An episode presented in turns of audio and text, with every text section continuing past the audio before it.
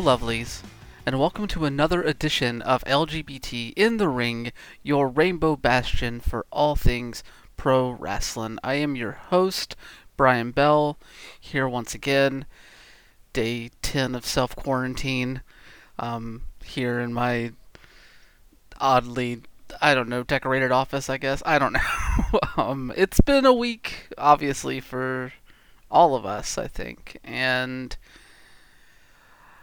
I don't even really know what to say after that because like all of our experiences are so different but yet so much the same. Um yeah, last week's show with uh, with Patches Chance from uh, Daily DDT and, and Daniel Trainer was a great like overlook at the situation playing out with for independent pro wrestling and with WrestleMania and everything, but um, and of course, I had another piece go up um, today as I'm recording here on Wednesday um, about how that is affecting LGBTQ independent pro wrestling as well as independent pro wrestling as a whole over on Outsports. And I don't know, like there's there's so much to talk about, but also so much to kind of step back and, and look at and just kind of wait and see because like there aren't really shows running.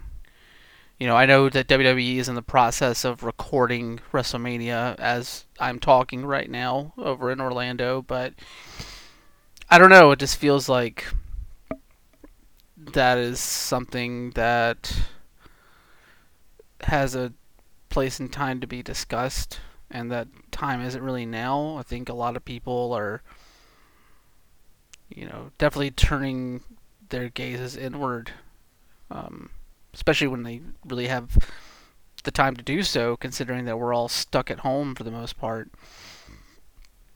So I don't know. I thought for for this week's show, instead of having a, a guest on, or just going into a deep dive on how the coronavirus and COVID nineteen are like further affecting the independent pro wrestling scene the pro wrestling scene as a whole. Let's be real. I mean, we have shows running tonight where you know NXT and AEW Dynamite are both probably going to be uh, empty arena shows again, and there's some some pros and some definite cons to having those sort of events. And I think that as we move further into this crisis, I think those might actually go by the wayside at some point. I mean, more and more cities and states are issuing stay-at-home orders. I'm under a stay-at-home order right now.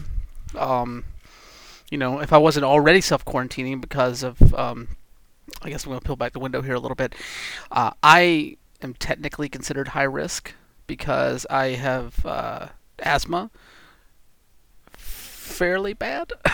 um, so, like, I that's the reason why I've been self quarantining um, for a while now, but I wouldn't have the choice now um, because uh, Governor Brown here in Oregon issued that declaration earlier this week, um, like so many other states have, and I think more and more states are going to move to that. More municipalities are going to move to that. We saw earlier today, actually on Wednesday, Tampa and Hillsborough County issued similar orders. Um, interestingly enough, considering all the situations that we talked about last week and the situations that played out between Tampa, Hillsborough County, and WWE as it regards WrestleMania and WrestleMania weekend as a whole. Um, but God, I'm, I'm I'm losing my point here because I'm going back into the the stuff that can be frustrating and, and, and saddening. No, I, I kind of wanted to have a little bit of fun this week um, and take a step back from pro wrestling as a whole um, because one of the things that we've been doing at Outsports, um, and credit all credit goes to um, managing editor Dawn Ennis um, with this idea. We've been some of us have been putting together these uh, articles, basically with facts about ourselves, um, interesting tidbits that um, kind of shed some light on the people that we are outside of just the words that we write or the topics that we cover here at Outsports. And, you know, mine went up earlier this week. I thought that it was a little bit out there, uh, but that's just the person that I am in a lot of ways. Um, So I figured it'd be fun to kind of revisit that list and maybe give a little bit more context, a little bit more um, information than what could be contained in, uh, an article that, you know, needed a bit of brevity to it, but enough to explain some fun things. So, I have my article here 13 interesting facts about contributing writer Brian Bell. Um, and, like, in it, you know, I detail, like, yes, I have my sports allegiances. They hardly lined up with my Georgia um, birthplace. You know, I probably the oddest one would probably be the Expos thing. But if you listen to Three Strikes You're Out with um, Ken Schultz here on the Outsports Podcast Network, then you would know a lot about that already. But if you didn't, I grew up a Montreal Expos fan deep in the heart of Braves country, um, which is always fun. Let me tell you. Um, but yeah, there. Outside of the sports stuff, though, like I'm a, I think that some of the more interesting things on my list here and I realize this sounds so vain, and I'm sorry, but I just thought it would be fun. The one I've gotten the most response about was the the the Hallmark Channel style Christmas movie that I co-wrote with a few of my writer friends back in Atlanta. Um, yes, that is true for the people that have reached out about it. Um, the movie was in the in the article, I say the movie was originally uh, titled "South for the Winter." That's sort of true. Whenever we turned in the script, it was actually, if I remember correctly, it was just called Duck Days, which plays into the movie in in an odd way. Um, but um, it was retitled to uh, South for the Winter, and then again retitled to Headed South for Christmas. Um, and for those that have asked, yes, you can watch it. It is available on Amazon Prime Video. I don't see any money from that, but I don't care. It's not the kind of movie that I would expect to see money from, mainly because it's a Hallmark style Christmas movie that Hallmark did not even want to touch. Um, and that's probably because of just how weird it is. Like, there's a certain specific type of humor that me and my writer friends uh, back in Atlanta have, I would say. And they're all different degrees, but it all comes back to this sort of just playing off the oddities of the South in a lot of ways, especially the rural South where I grew up. Um, one of the running jokes in the film is that you know everything is two things. Like there's a there's a character called the tax werewolf who basically does their does your taxes, but also dresses up as a werewolf and is their own mascot. Um, there's a there's a combination taxidermy shop and a restaurant called uh, Steak and Stuff. Um, that just uh, I don't know. There's just a whole bunch of weird stuff in there. Um, personal favorite of mine is probably the ten year old kid that we have like quoting like 18th century literature and philosophy and stuff, but yet still believes that Santa is real. So I don't know. It's it's an odd bird, but it's one that I really like, and I honestly didn't know that it was available on streaming until this past December. And the, we wrote this movie like eight, was it eight, like eight, nine years ago at this point. Jesus Christ, I'm dating myself. Um, I'm not even dating myself. I just feel older, even though I'm nowhere near old, especially at heart. Um, but yeah, no, it's it's. I think it's a fun Christmas movie. I enjoy watching it. I watched it back when I found out it was on streaming, and yeah, it holds up in my mind. And you know, even if it's something you just want to make fun of, go for it. It's it's fun. Um, another one that got a lot of play with people was um, this this costume that my mom made for me in, uh, one Halloween when I was a kid. Um, yeah, she handmade a, a costume of uh, Mortal Kombat's reptile for me as a child. Um, oddly enough, she also made one for uh, a, a, costume of Scorpion for Mortal Kombat for my brother that year. I distinctly remember, and we both went to our school's fall festival with these ultra violent video game characters. Um, and the reason if this is this gives you any idea of the kind of like atmosphere that we were walking into wearing these costumes, uh, they renamed the uh, the fall. They named this the the event the fall festival because they thought that calling it anything in association with Halloween would be too scary or possibly demonic. If that makes sense. Which is interesting because down the line, like my mom stopped letting us celebrate Halloween for a couple of years because she thought it was too demonic in some ways. There's been some odd times in my life, but no, like I thought that like I one, I was super appreciative of it. I wore that costume like fucking with pride, and um, for the longest time, Reptile was my favorite character in Mortal Kombat. Um, so much so, another interesting factoid connected to Mortal Kombat that I didn't include in there. When I was a kid, I liked the uh, the the palette swap. the excuse me. Oof. I liked the palette swap ninjas so much that um, I actually created one of my own called uh, Rainbow um, because foreshadowing for my own life. Which basically just had every color of the rainbow on his costume and uh, his fatality was he poured explosive Skittles down your throat. I drew this, and I sent it to Midway. I am pretty sure it never saw the light of day. It never made it to Ed Boon's or uh, Mark Tobias's desk. And um, yeah, I don't know. It was just that's just the kind of kid I was.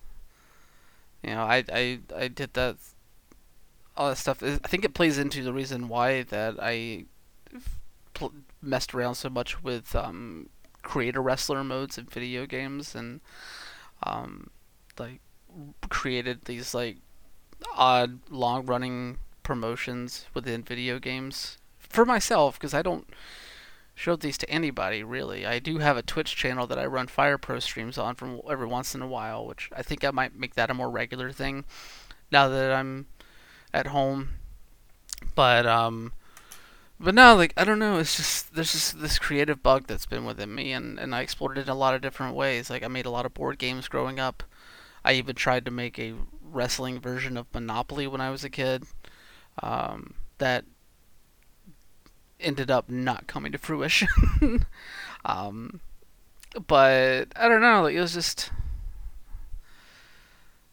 looking like writing the piece like was very interesting to give me a chance to look back on a lot of stuff and, and look at where I'm at now and um, I don't know, just made me thankful for the experiences that I had and how they've shaped me into the person that I am. Um, especially when it came to like sort my sort of like coming out as bisexual. Like I in the piece, like I talk about, you know, I touch on it shortly, where um, you know my mom lovingly called me out on liking dudes um, one night. That was a shorter version of a, of a longer story where basically my first drag experience, like my first experience going to a drag show in Valdosta, Georgia, um, turned into like uh, me and my friends going back to me and my straight friends, mind you, um, going back to the, the um, one of the drag queens' houses um, because one of them happened to be friends with the with the queen, and we ended up just drinking more, and I ended up getting locked out of the house, and for some reason that just gave me enough time to let depression creep into my brain, and I sat in my friend's uh, van all night, just feeling sorry for myself um, partially because I got locked out and all my friends didn't realize that I got locked out, um, but also because I don't know, like the, I didn't recognize it at the time, I guess, but there was definitely some underlying things there that needed addressing. And then I don't know what, what possessed my mom to say this. I guess because I had been to a drag show, but you know she loved out of the kindness of her heart drove 45 minutes down there to pick me up that morning um, and you know, we had that we had that conversation on the way back, and and was perfectly fine. I didn't necessarily come out then, but it made me know that it was a good place for me to come out whenever I needed to. Um, and of course, you know, I I knew that it would be because you know my family had already had that experience with my dad, because my dad is gay. Um, he he came out to like me and my siblings when I was like 13, but you know, it didn't surprise me, if that makes any sense. I don't know, like maybe that's not the right way to. I mean, it didn't surprise me, but also it didn't really. It didn't have too much of a, an effect on me, if that makes more sense. Like it was just a quick thing, like okay, cool, you're gay, like that's fine, like you're still my dad. You know, we had other issues at that point. Um, but no, it, and the fact that he was able to do that, and you know, my mom, obviously my mom knew before we did, and and you know, it just it made it where like I could recognize seeing his experience and seeing how like supportive parts of the family were and how other parts of the family just tolerated it, but nobody was just outright like you know horror story disowning shit outwardly shitty to anybody and and knowing that that was how my family reacted to him really made me feel comfortable whenever I wanted to be open about who I was. You know, whether it was never you know, coming out as bisexual or come like having the conversation with my the odd conversation with my mom about like non-monogamy and polyamory and stuff. So, which that's a fun one to have with your mom. But yeah, like, it just knew it made me know that I wasn't to be left by myself. And it made that experience comfortable. And I know that is not the same experience that everyone has. Um, so I was very thankful for that.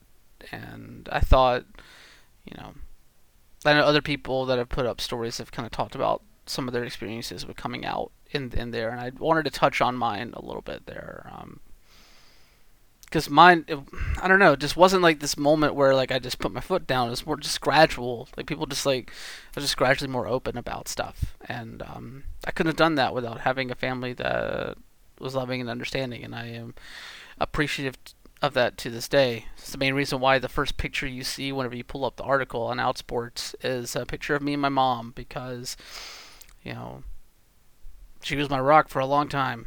Still is. Um, and love her to death. I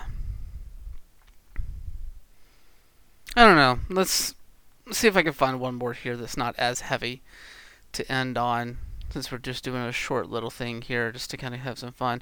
Okay, here's the thing. Here's here's one. Um, I watch a lot of weird sports. I've always been known as the weird sports person in my um, friend group for the most part. Um, I watch cricket. I watch Aussie rules football. I watch. Um, hell, I watched the um, professional tag league for a little while. Um, which you want to see some agile dudes? Like, go check out World Tag League. Um, well, not World Tag League because that's a wrestling thing. There's a um, oh god, I can't remember the name of the organization now. It's basically tag like it's parkour. It's competitive parkour in a lot of ways, but it's tag, and it's really fun to watch. But probably the one that I've been getting the most into, I, and it's funny because I've been watching them. I've been watching this channel for a couple years now, but to finally see them get a lot of um, publicity is Jelle's Marble runs and the uh, the Marble League, the Marbula One. It's basically marble racing for the most part, and I don't know, it's entrancing. I absolutely adore it. I am glad that Jelle is getting the popular the the publicity that he deserves for the craft that he puts out there, and you know, we're coming up on the end of the Marbula 1 season, and I have been thoroughly enjoying it, especially with uh, the lack of sports on television right now. So, I don't know. I've, I've just really enjoyed watching all of the different videos and the creativity and the, the patience and, and um, detail that goes into all of these like courses and designs and, and, and all of Jelle's work in it, and it's really awesome to watch. Um, even when regular sports are running, I would s- still appointment television for me, or I guess appointment YouTube for me. Um, so like I, I look forward to seeing more from Jelle. and I suggest anybody who out there is listening and is feeling that withdrawal, check out Jelle's Marble runs on YouTube. Um, just search for like Marbula One, Marble League, or Jelle J E L E, and and I I think it's really interesting and really engrossing, um, and I think all y'all find it the same way. Ah. I don't know. It just feel it feels so weird to like take 20 minutes and talk talk about myself. It's so odd, especially considering the nature of the show. But I don't know. I feel a little bit better. A little bit better. I did post pose this to the LGBT in the ring audience, though. Um, wrestlers, fans, promoters, whoever out there is listening to the show. If you have any interesting facts about yourself, please feel free to uh, hit up the LGBT in the ring uh, Twitter account uh, DMs. Just uh, that's at LGBT Ring Pod. Just hit up the DMs with interesting facts about yourself, things that you know, a little off the wall, things people might not necessarily know about you. Um, you can also send those to the our email here, uh, lgbtringpod at gmail.com.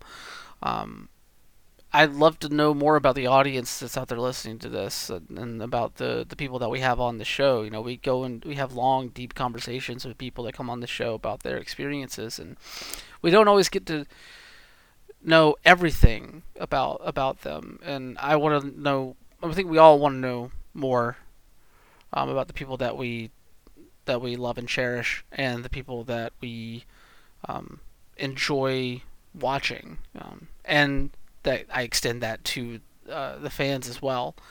You know, they're just just as much a part of this as anybody else. So if you have any, if you if you feel if you feel like it, you can hit up the DMs there, and um, and just let us know. Maybe we can go through some of those as we keep going forward into the show. Um, because we are going to keep going through this. Um, I, I very adamant about not taking weeks off for this show, especially, and um, because I need something to do.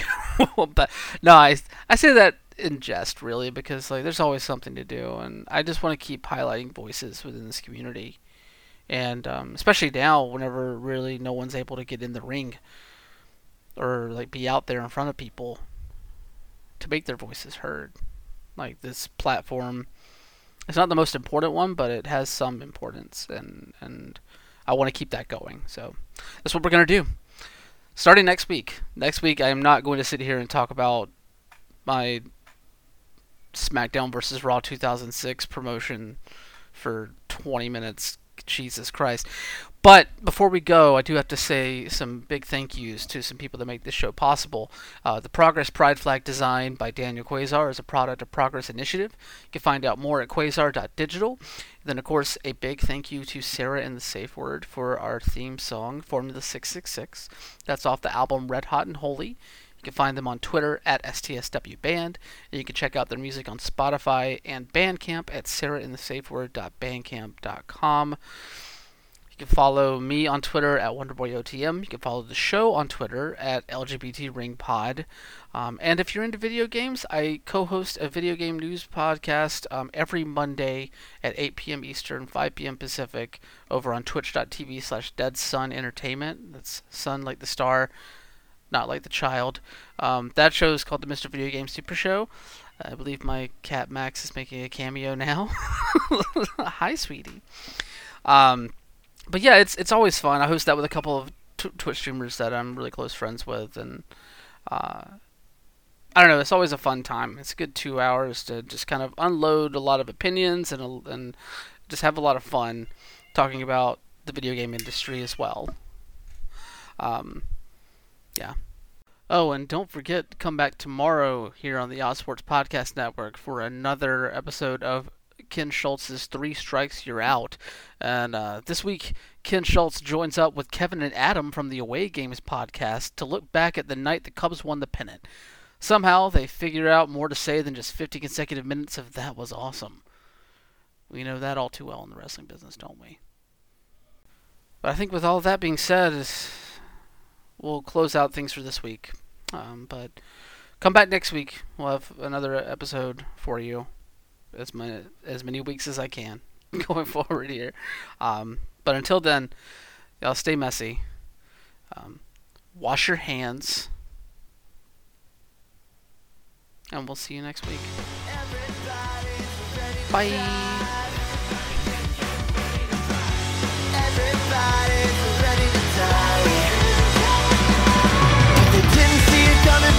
loving the bitch She made a deal with the demon so her lover could live When the moon is high and the devil is driving stick. It's the formula 666